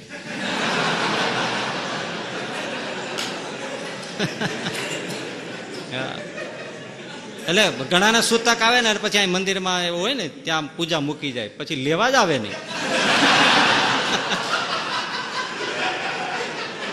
લેવા જ આવે આપણે ક્યાં લઈ તો જાવ તો કે આજ્ઞા પ્રમાણે છે શિક્ષાપત્રીની. કઈ આજ્ઞા? સૂતક તો સૂતક તો હોય પણ બીજી આજ્ઞા હોય ને, તમને ધ્યાનમાં નહીં આવતી, અમને આવે કે? શું છે વળી હવે મહારાજે શિક્ષાપત્રી કીધું છે, અશક્ત થાય ત્યારે આપણે સેવાની પૂજા ન થાય, તો એ બીજાને આપી. તો જેટલી વહેલી પડે એટલું સારું ને આજ્ઞા. હજી અશક્ત નથી થયો એ પેલા દઈ દેવું પણ જે નિયમ એ માળા, જપ, આ તે બધું મંત્ર લેખન, ગ્રંથોનું વાંચન એ બધું થાય છે. બાકી અપવિત્ર, પવિત્ર ગમે તે ક્રિયા હોય, ભજનમાં કોઈ પ્રતિબંધ મનાય નથી. ભજન દિલ ખોલીને કરવાનું. બસ, એમાં કોઈ અવરોધ નહીં. એવી એની સામે તમે બીજા યજ્ઞ યાગાદિક જુઓ? પગ નહીં જવું પડે. દેહ સુધી થયું હોય તો રોજ જવું પડે. પગ ધોઈને જવું કેટલું રાખવું પડે? પૂજા આપણી સવારની કરીએ છીએ. જો ને નાય પછી કાંઈ અડવું નહીં, ના અડવું નહીં, કેટલા બધા નિયમો લાગુ પડે? પણ માળા જ કરવી હોય, જપ કરવો હોય. જય સીતારામ, કોઈ પ્રતિબંધ જ નહીં. નાહ્યા હોય કે ન નાહ્યા હોય, જનમંગલ કરવો હોય ને તો નાહે પછી થાય. ગાયત્રી મંત્ર જપ કરવો હોય ને તો નાહે પછી થાય. મંત્ર કોઈ પણ હોય, એ પવિત્ર થયા વગર ના કરાય. એ હાજરું બેઠા બેઠા ગાયત્રી જપ ના થાય. દોષ લાગે. હા. ત્યારે નામ સ્મરણ થાય, ભગવાનનું પવિત્ર નામ, બસ, એ સ્મરણ કરો. એમાં નાયા ધોયાનો પણ કોઈ મેળ ગમે તેવી આવી પવિત્ર, અપવિત્ર ક્રિયા હોય તોય થાય. દેહે અપવિત્ર હોય તોય નામ સ્મરણ થાય. આ બિચારા ભગત સારા હોય, પણ દર્દી દર્દ થયું હોય ને હોસ્પિટલ દાખલ કર્યા હોય, નાવા ધોવાનું કાંઈ ના આવ્યું હોય, પણ એ બીજું ન કરી શકે. પણ ભજન નામ સ્મરણ કરી શકે. એમાં કોઈ એને બાધ નહીં કોઈ દોષ નહીં એમ. બાકી બીજા તો યજ્ઞ યાગાથી કોઈ નાય ધોયાના અંતે ને બધું કરો તો દોષ લાગે.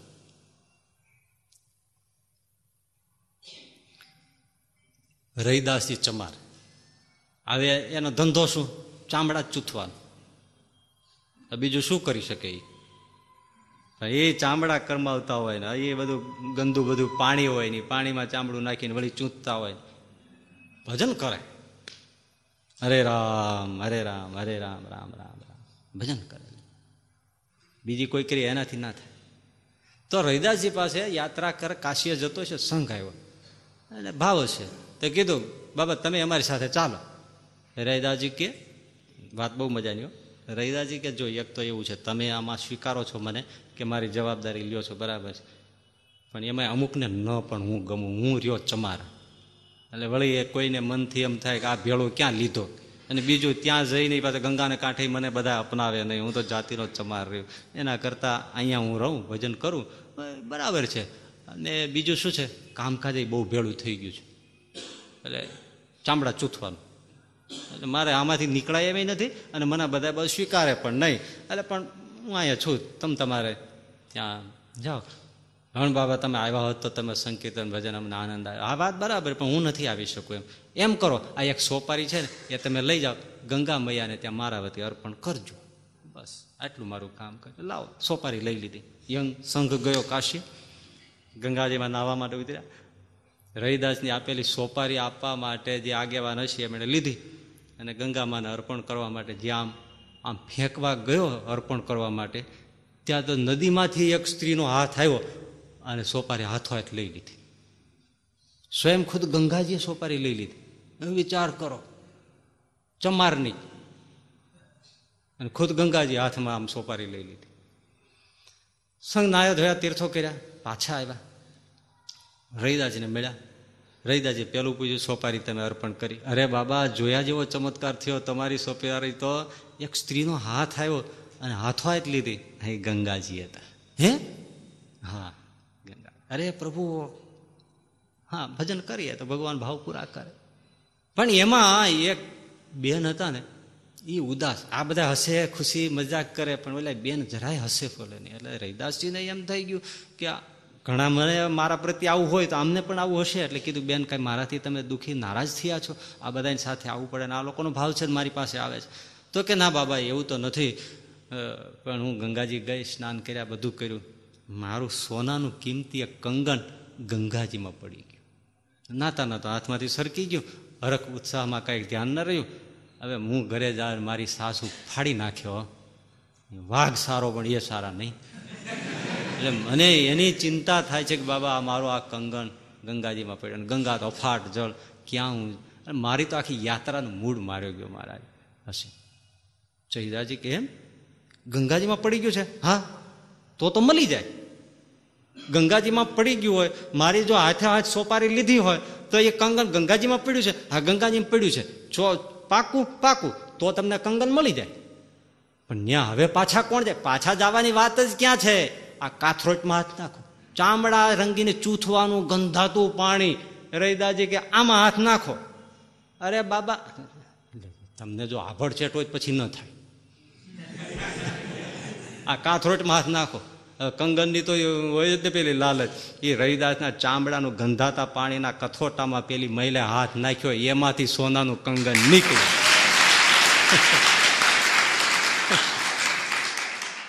અને એ રૈદાજી પ્રભુજી, તુમ ચંદન હમ પાની, જાકે અંગ અંગ બાસ સમાની, પ્રભુજી, તુમ ચંદન હમ પાન. આવા ઓગળી જાય છે બોલો, ભજન કરતા કરતા ઓગળી જાય છે.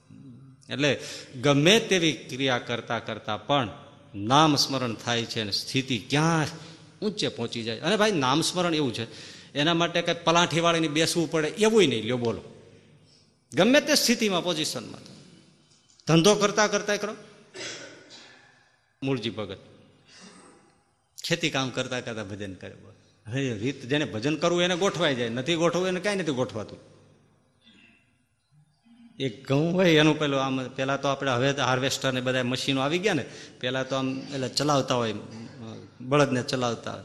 તે બળદ આમ ચલાવે તો ભગત માનસિક રીતે વચ્ચે ભગવાનની શ્રીજી મહારાજની મૂર્તિ ધારે અને જાણે એને પ્રદક્ષિણા કરતા હોય, એમ પ્રદક્ષિણા કરે, હાલરનું હાલરનું કામ હાલે અને ભજન કરી રાખે. એક વાર એ ભગત ગામડાના સાવ જો આપણી નજર સામે દર્શન કરેલા છે ને ગામડાના ખેડૂત છે. પણ કરે બીજા શું સાધનો? કાંઈ નહીં. સ્વામિનારાયણ સ્વામી ભજન કરે. મરચી વાવેલી તો મરચીને નિંદતા નિંદામણ કરતા. નકામું ઘાસ હોય ને, એ ઉપાડી ઉપાડીને સાફ કરવાનું, મરચીના છોડ સારા રહે. એ મરચી નિંદતા. મરચી આવડી આવડી થઈ ગઈ છે. ફૂલ બરાબર બેઠા છે. કુણા કણા મરચા જે આવ્યા છે, અને મરચીને કેરોને સાફ કરતા હતા.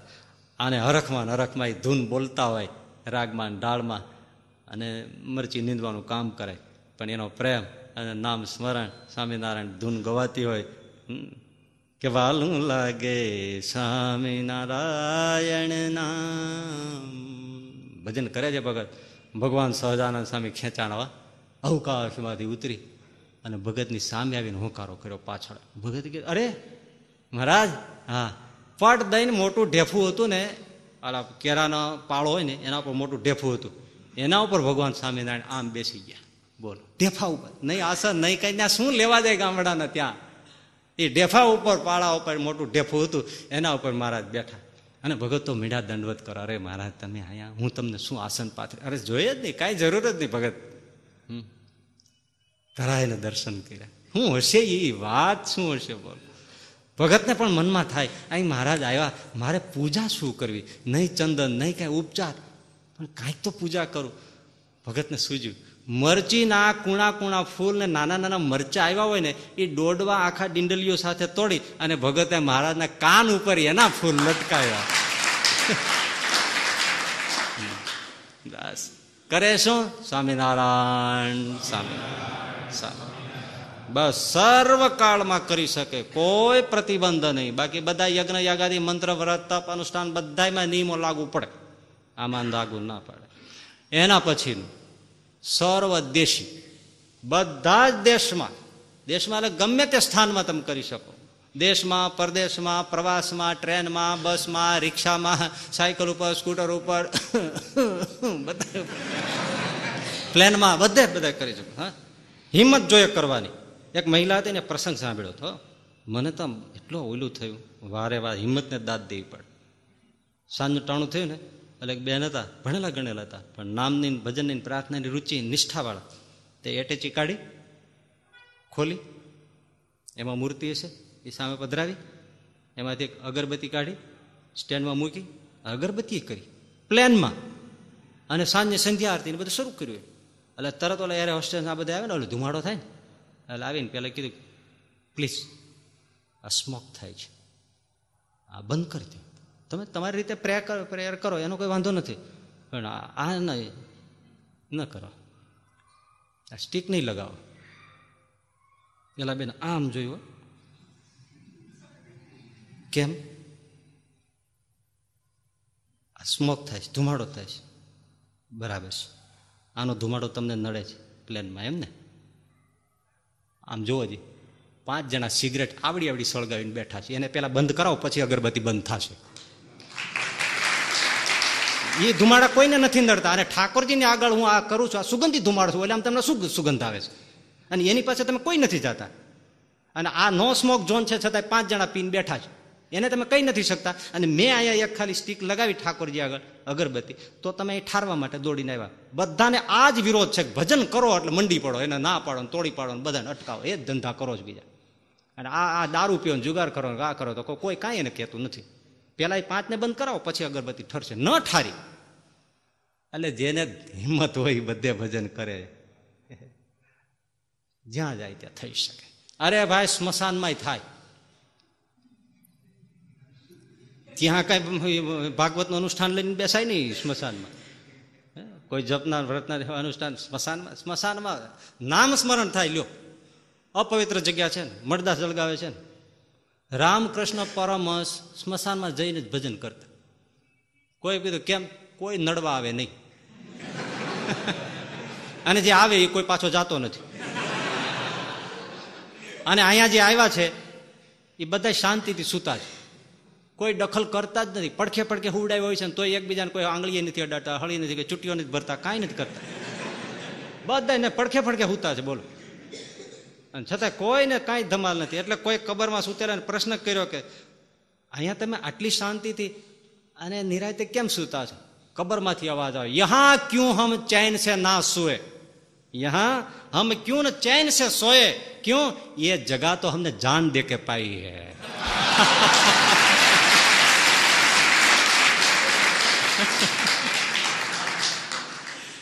સ્મશાનમાં ભજન રામકૃષ્ણ પરમહંસ કરતા. શિવજી સ્મશાનમાં શું કામ રહે છે? આ સંસારીના ઘોંઘાટથી કંટાળીને જ. ત્યાં જ સ્મશાનમાં જ લગાવે ભજન. ભજન ત્યાં જ થાય. આ મિનિંગ પણ એનો એક એ પણ ખરો કે ભજન કરવું હોય ત્યાં સ્મશાનની ભાવના કર્યા વગર થાય નહીં. સ્મશાન એટલે બધું સળગાવી દો આપણે સળગી ગયા. કાંઈ છે જ નહીં. મરેલાને શું આ મૂવા પીછે ડૂબ ગઈ દુનિયા. પછી કાંઈ ચિંતા કરી મરદાન કાંઈ ચિંતા કરી બેંકમાં પૈસા ભરવા છે કે લેવા છે કે દેવા છે? પાંચ કરોડ માથે દેણું મરી ગયો ને શું? રોવે જ બેઠો હોય એ. આને શું ચિંતા? એ તો નિરાય થાય લાંબો થઈને કેવો નિરાય તો સૂતો હોય? ઉલટાનો કોઈક બે ગુલાબનો હાર પહેરાવ્યો હોય ત્યાં નાળિયેર મૂક્યા હોય, અને ખડખડ ખડખડ ખડ હલ્યો જતો હોય તો બધો. એને છે કંઈક એટલે તું આના પાંચ કરોડ ડૂબાડીને જાય છે. તોય એ તો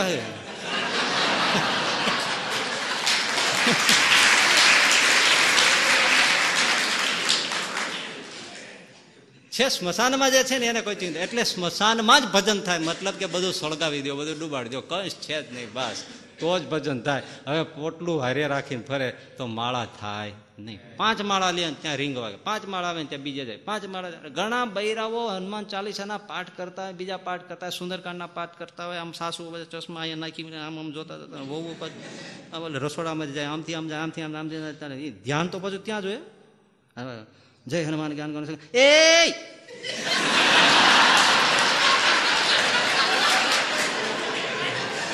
જય હનુમાન જ્ઞાન ગણ જય કપિત લોકો રામદૂત અતુલિત બળ અંજની પુત્ર. એટલે ક્યાં મરી ગયે તાર છોકરા ને તો હાચો તું અહીંયા રે ને અહીંયા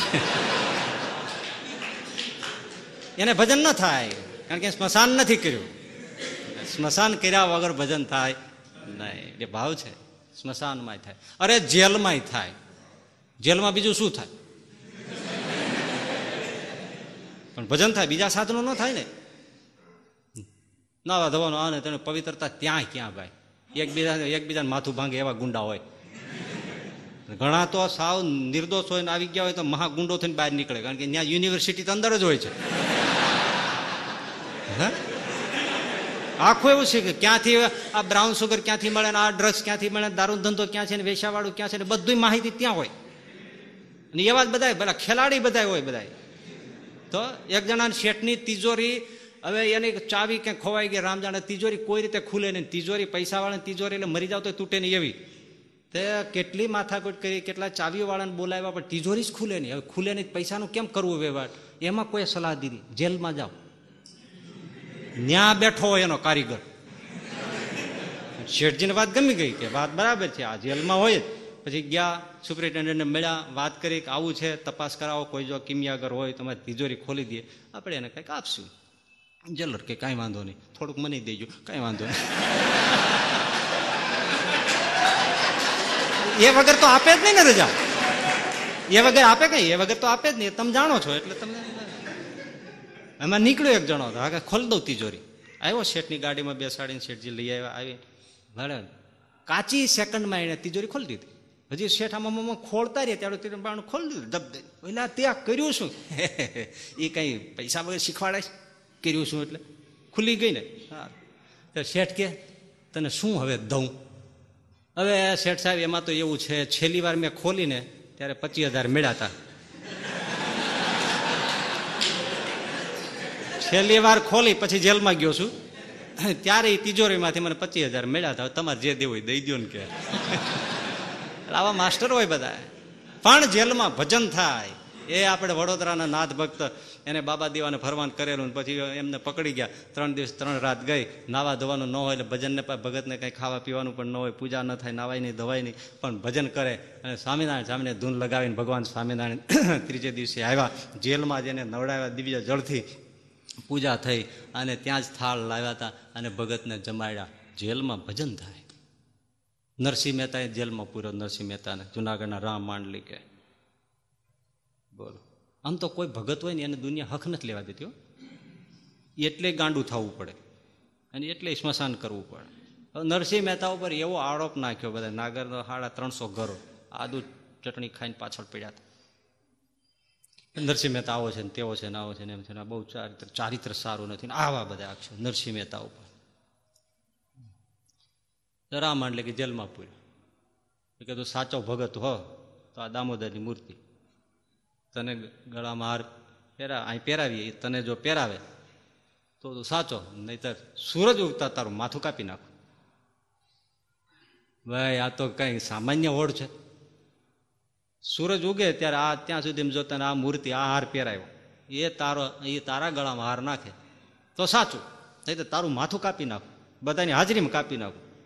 એમ હુકમ કરીને જેલ બંધ કરીને રામ મંડલિક ભાઈ નરસિંહ મહેતા જેલમાં હવે બીજા શું સાધનો કરે?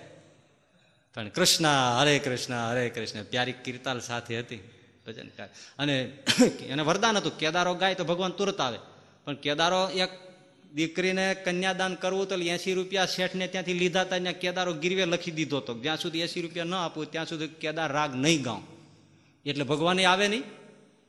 અને ભગવાને વચન આપ્યું હતું ગોલોક ધણી તું કેદાર રાગ ગાઈશ એટલે તારે દોડ તો કાચી મિનિટમાં આવીને ઊભો રહી જાય પણ હવે કેદારો ગીરવે એસી રૂપિયા ભરાણા નહોતા. એટલે કેદાર રાગ ગાઈ ન શકે. કેદાર રાગ એટલે દર્શન દ્યોગન શ્યામનાથ મોરી અખિયા પ્યસે રે. આ કેદાર. હવે ગાઈ ના શકે. અને ગાય ને તો આવે નહીં. આવે નહીં તો આ કાંઈ પર સમસ્યા ઉકલે નહીં. અને ભજન કરે રાખે છે. હવે નરસિંહ મહેતા હુડી વચ્ચે હોપારી થઈ ગઈ કે કેદાર ન ગાવ ત્યાં સુધી આવે નહીં આવે નહીં તો હાર પહેરાવે નહીં તો આનો ઉકેલ શું કરવો? ભજન કરતા કરતા થાકી ગયો નરસિંહ મહેતા. અને પછી ભાઈ એને ઉપાડ્યું ભજન. રામગરી રાગમાં. ઓહો. કે અરધી રજની તો વીતી ગઈ. અરે ભાઈ તો હું તું ગાય છીએ ત્યારે પણ એને જ્યારે વીતતું છે ત્યારે શું થતું છે આપણને કોઈ આવું કીધું તેમ કે આમ કરો તો, નહીં તો તમારી કંઠી કાઢી નાખજો, નહીં તો માથું કાઢી અત્યારે જ લઈ જા. સવાર સુધી રાહ જોવાની જરૂર જ નથી. આપણે ક્યાં એટલો કંઠીનો ક્યાં મહિમા છે? હે? નરસિંહ મહેતા એ જેલમાં બેઠો હોય છે. ઓહો વિચાર આમ દ્રશ્ય કરો ઇમેજિનેશન કરો.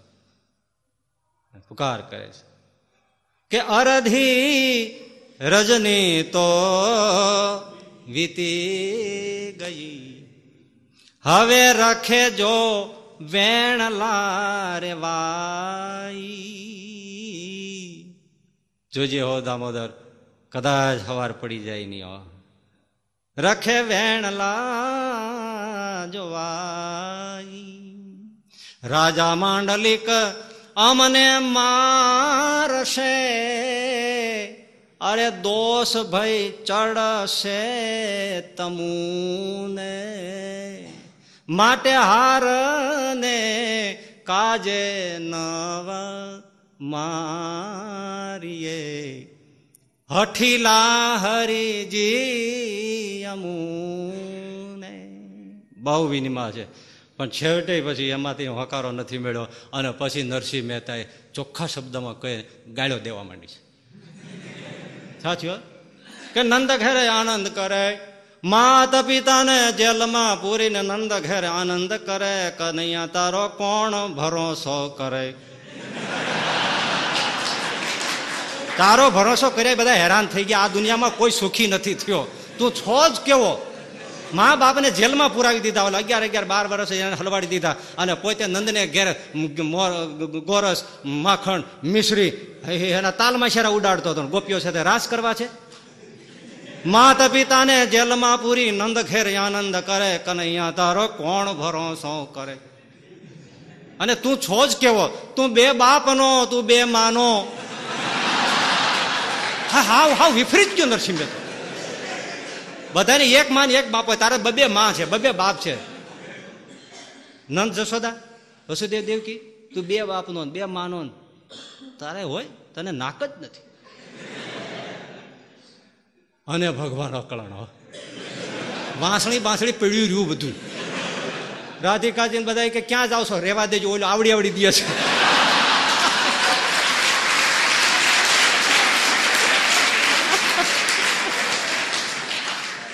ભાગ્યા છે ભાઈ નરસિંહ મહેતાની પાસે, હો. પણ ત્યાં સીધા નો આવ્યા. સીધું નરસિંહ મહેતાનું રૂપ લીધું છે અને જઈને ઓલા શેઠ પોઢ્યા હતા ને જેને એંસી રૂપિયા દેવાના હતા ને એ એંસી રૂપિયા એની પાસે આપવા માટે ભગવાન પોતે ગયા અને એને એંસી રૂપિયા આપ્યા, અડધી રાતે જગાડ્યો. બોલે કે પણ સવારે આપી દેજો. ના ખમાય એમ નથી.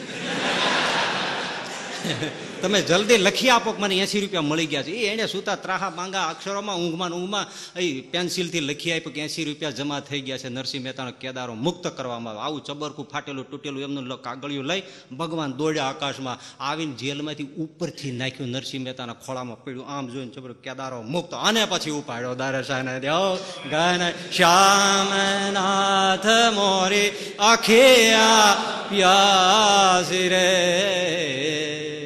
દર્શન દો ઘન શ્યામ પાણી પી કર પ્યાસ બુજાવું પર નૈનન કો કેસે સમજાવું આંખ મિચોલી અબ તો છોડો ઓ મન કે પાથી રે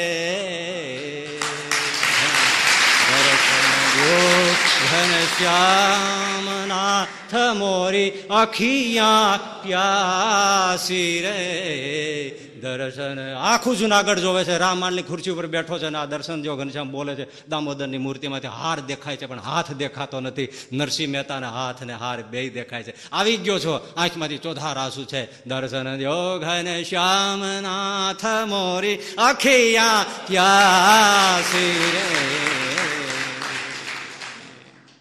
જેલના બંધનો તૂટી ગયા. રામ માલિક દોડીને પગમાં પડી ગયો. નરસિંહ મહેતા, આ તો પરમ વૈષ્ણવ છો. મેં તમારો ઘોર અપરાધ કર્યો છે. નરસિંહ મહેતા કે, અપરાધ? અપરાધ છે અરે પ્રભુ, મેં તમને આખી રાત જેલમાં ગૂંધ્યા. તમારા જેવા પરમ વૈષ્ણવનો મેં અપરાધ કર્યો છે. આ અપરાધ નહીં તો બીજું નરસિંહ મહેતા કે, અપરાધ નથી. આ તો જાહેર મારો સન્માન સમારંભ હતો કે કૃષ્ણના હાથે મને હાર પહેરાવવાનો સમારંભ હતો. વૈષ્ણવની દ્રષ્ટિ જુઓ, આખું જુનાગઢ ભેળું કરી દેવું. અને તમે બેઠા હો અને તમારી હાજરીમાં ગોલોક ધણી હાર પહેરાવતો આવું સન્માન કોને હોય? આ તો મારો સન્માન સમારંભ હતો. અપમાન નહોતું. આપણે તો કે આ તારું નખો જાય. તે મને હેરાન કરી નાખ્યો. જો, છે ને? વારે શું વાત. પણ એ દ્રોહી દ્રોહ એ નરસિંહ મહેતા એ મુક્ત કરી દો મેં કઈ બોલ્યા નહીં, પણ એ લાગ્યા વગર રે પછી આ નાગબાઈનો સાપ લાગ્યો અને રામ માંડલી કૂતરાને મોતે જુનાગઢની બજારમાં મર્યો. એને કહી દીધું ના- નાગબાઈ સતીએ કહી દીધું આ નાગબાઈ, કે ઓલો વૈષ્ણવ હતો, સાત્વિક પુરુષ હતો, કૃષ્ણનો ઉપાસક હતો, તને છોડી દીધો. હું તો કાલિકાની ઉપાસક છું. આઈ છું હું છોડું નહીં. તે મારી પુત્ર વધુ પર નજર બગાડી છે. જાત અને કાળો કોઢ નીકળાય અને ભાઈ પછી જે એની દશા થઈ છે, એ વાત આખી મૂકી દો. આ તો બધી ઇતિહાસની કથા છે. પણ કહેવાની મૂળ વાત, જેલમાં પણ ભજન થાય, બીજું ના થાય. ભજન થાય. સર્વદેશી છે. બસ. અને સાવ ફાયદાની વાત. વ્યય રહિત. કોઈ ખર્ચો જ નહીં. મહાપૂજા કરવી હોય તો પાંચસો એકનો ખર્ચો થાય. હે? અઢીસો રૂપિયા કે બ્રાહ્મણને આપો, અઢીસો બીજા આપો, બીજો આ કરો. વધારે થાય, હજાર, પંદરસો, બે હજાર ખર્ચો નૈવેદ્ય લાવો, ફળફૂલ લાવો એટલી હોપારી લાવો એટલા સફરજન લાવો, પછી મહારાજ હારા હોય તો ભલે કે બબે ત્રણ ત્રણ ગણું લખાવે અને પછી બધું પોટલો વાળીને ઘરે લઈ જાય. આપણે શું ખબર જરૂર હોય? એને ઘરે જરૂર હોય એટલે લખાવે. પાંચસો ગ્રામ મગ લખાવે હા, એને જરૂર હોય એટલે લખાવે. ચોખા પાંચસો ગ્રામ લખો, મગ પાંચસો ગ્રામ, કારણ કે એને દાળ ભાત કરીને જમવા હોય. એટલે એટલે એટલે તમારે ગરજ હોય, કરાવવું પડે. એટલે પછી કરાવો. એટલે ખર્ચો થાય? કોઈ સત્સંગમાં જવું હોય તો પેટ્રોલ બાળીને એક બે લીટર બગાડો, ત્યારે અવાય છે. એમાંય ખર્ચો થાય છે. પણ જપ કરવામાં, માળાનો ખર્ચો નહીં આંગુલી ન ગણો, વેઢા ગહાઈ જતા હોય તો હોઠથી લો પણ હોઠે ગહાઈ જતો હોય મનમાં કરો. ઘણા હા, લિપસ્ટિક બગડી જતી હોય તો ન હોઠ લાવે એક જણો ઓફિસે ઘરે આવ્યો ને, તે છોકરાની મમ્મી એટલે એના ઘરવાળા સાવ બિલકુલ ચૂપ બેઠા હતા. એટલે એને એના છોકરાને પૂછ્યું કે તારી મમ્મી આટલી ચૂપ કેમ બેઠી છે. તો કે, પપ્પા, વાત જ જવા દો કે દાદા પૂછો જ બા. હવે બોલશે જ નહીં. અરે, પણ તે શું કર્યું? કાંઈ નથી કર્યું.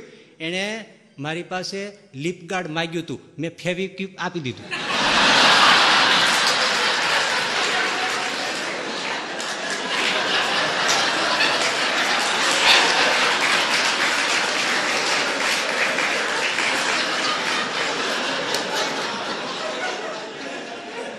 જુદો પડે તો બોલે ને. એટલે ભજન થાય, ખર્ચ રહી ગરીબ પણ કરી શકે ને તવંગર. યજ્ઞ કરવો હોય લો પૈસા વાળા સિવાય થાય. હે ભાઈ? રસોઈ દેવી હોય, પૂજા કરાવી હોય, આ બધું કરાવવું હોય, તમને નાસ્તા પાણી પ્રસાદ નૈવેદ્ય કરાવવો હોય, પૈસા વગર થાય. કાંઈ ન થાય. એક પૂજા લેવી હોય તો ચારસો, સાડા ચારસો, પાંચસો રૂપિયા થાય. એમ ન થાય. પણ ભજન કરવામાં એક પૈસાનો ખર્ચ નહીં. એક પૈસા. એટલે તુલસીદાસજી કે રામ રામ, અમૂલ્ય બિના દામ વિકાય પણ તુલસી અચરજ દેખ્યો, ગ્રાહક કોઈ ન થાય. ઓછા સંતોએ કાંઈ નિશાસા નાખ્યા છે. સાવ અમૂલ્ય અમૂલ્ય છે ને પાછું સાવ નિઃશુલ્ક મળે છે. રામ નામ અમૂલ્ય જે આંકી જ ન શકાય, ત્રાજવામાં મૂકો તો એનો કોઈ માપ ન થાય. આટલી કિંમત કોઈ આંકી ના શકે. એટલું અમૂલ્ય. અને બિના દામ બીકાય એક કોડીએ દેવાની નહીં ને. ખોટી વાળીએ નાખવાની નહીં ને? છતાં તુલસીદાસજી કે અચરજ દેખ્યો, ગ્રાહક કોઈ ન થાય. એ હાવ દુકાન ખાલી. કેટલું ઊંધું છે. અને ભજન કરતા કરતા ધંધોય ખોટી ન થાય. ગઢાળીમાં શેઠ હતા ને ધંધો કરતા કરતા ભજન કરે. કોઈ ગ્રાહક આવો બાપા, જય સ્વામિનારાયણ, બેસો, જય સામે છોકરા, પાણી આપો, જય સ્વામિનારાયણ, શેઠજી શું ભાઈ, શું લેવું છે? તો કે ગોળ લેવો છે. સારું, જય સ્વામિનારાયણ, લાવો ભાઈ ગોળ મૂકો. આજો શેઠ, આ ભાઈ દોઢ રૂપિયાનો કિલો, અઢી રૂપિયાનો કિલો, ત્રણ રૂપિયાનો કિલો, જય સ્વામિનારાયણ. સારો લાગે લેજો, ગળ્યો બધો લાગશે. આ કાળો છે, આ ઉજળો છે, આ હોનાની વીટી જેવો છે. જય સ્વામિનારાયણ. કયો જોઈ છે? બાપા હોનાની વીટી જેવો, ત્રણ રૂપિયા કિલો. લઈ જાઓ, તમે ખાશો ઘરના ખાશે ખુશ થઈ જાય. લ્યો પડો, જય સ્વામિનારાયણ. લાવો પૈસા. જય સ્વામિનારાયણ જય સ્વામિનારાયણ જય સ્વામિનારાયણ. ધંધો ધંધો ધંધો. ભજન ભજન ભજન. પૈસાનો ખર્ચો નહીં. પણ આપણે પટલાઈમાંથી જ નવરા નથી હે? મંદિરમાં દર્શન આપણે જોઈએ છે ને ઘણી વાર. જાળી પકડીને ઊભા હોય. હવે તમારા છોકરાને કેમ છે? એને સારું જ છે. અને બૈરાઓ તો માંડે. વાત જવા દે પેલા ભાઈ ની વહી ગઈ હતી આવી ગઈ? પણ તમે ભજન કરો ને ભજન કરો. એ ભાગી ગયા વૈયા ગયા આવી ગયા હવે એ તમારે અહીંયા મંદિરમાં. ગામડામાં બૈરા ભેગા થાય તો એમ કે તમારી ભેંસ દોવા દેશે કે નહીં? પણ એ બધું બહાર રાખો ને. અહીંયા મંદિરમાં ભેંસ્યું શું કામ દોવો છો? પણ પટલાય કરવી છે. મંદિરમાં જાય તો ભજન નથી થતું. જોવો તમે હવે મંદિરમાં બેસીને ભજન ન થતું હોય, ધૂન ચાલતી હોય ભજન ધૂનમાં મન ન થતું હોય અને તાળી પાડીને નામ સ્મરણ ન થતું હોય, તો ધંધો કરતા કરતા કરશે. એટલે કેટલા સહજાનંદ સામે પ્રેક્ટિકલ છે. એમણે કીધું કે ભજન કરતા કરતા મન ભજનમાં રહેતું હોય, કામ કરતા કરતા જો મન ભજનમાં રહેતું હોય, ભગવાનમાં રહેતું હોય, તો પછી કામકાજ કરતા પણ એનું મન સેજે ભગવાનમાં રહે રહે ને રહે. માટે ભગવાનનો જે ભક્ત છે, એને હાલતા ચાલતા, ખાતા, પીતા, નાતા, ધોતા સર્વ ક્રિયામાં ભગવાનનું સ્મરણ કરવાનું ટેવ પાડવી. તો પૂજા કરશે ત્યારે રહેશે. અને જો ટેવ નહીં હોય, તો કામકાજમાં નહીં રહે અને પૂજા કરવા બેસે ત્યારે પણ રહેશે નહીં. અભ્યાસનો પ્રશ્ન છે, રસનો વિષય છે. અને પછીની તો વાત છે, સરસ મજાની, પણ એ આજે તો નહીં કહીએ, બહુ મોડું થઈ જાય. હજી તો બહુ સરસ સરસ છે, ભજનનો મહિમા છે. તમને જાણવામાં રસ્તો આવે છે ને? હા, બસ. પણ એ રસની સાર્થકતા એ છે તમે આના આ ક્ષણે મનમાં નિશ્ચય કરો કે ભાઈ રોજ આટલી માળા તો કરીશ જ.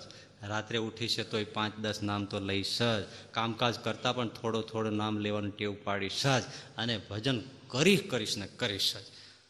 ઘણા લોકો કહેતા હોય છે એવું કે ભાઈ ભજન ન કરો તો કાંઈ નહીં, કરતા હોય નડતા નહીં.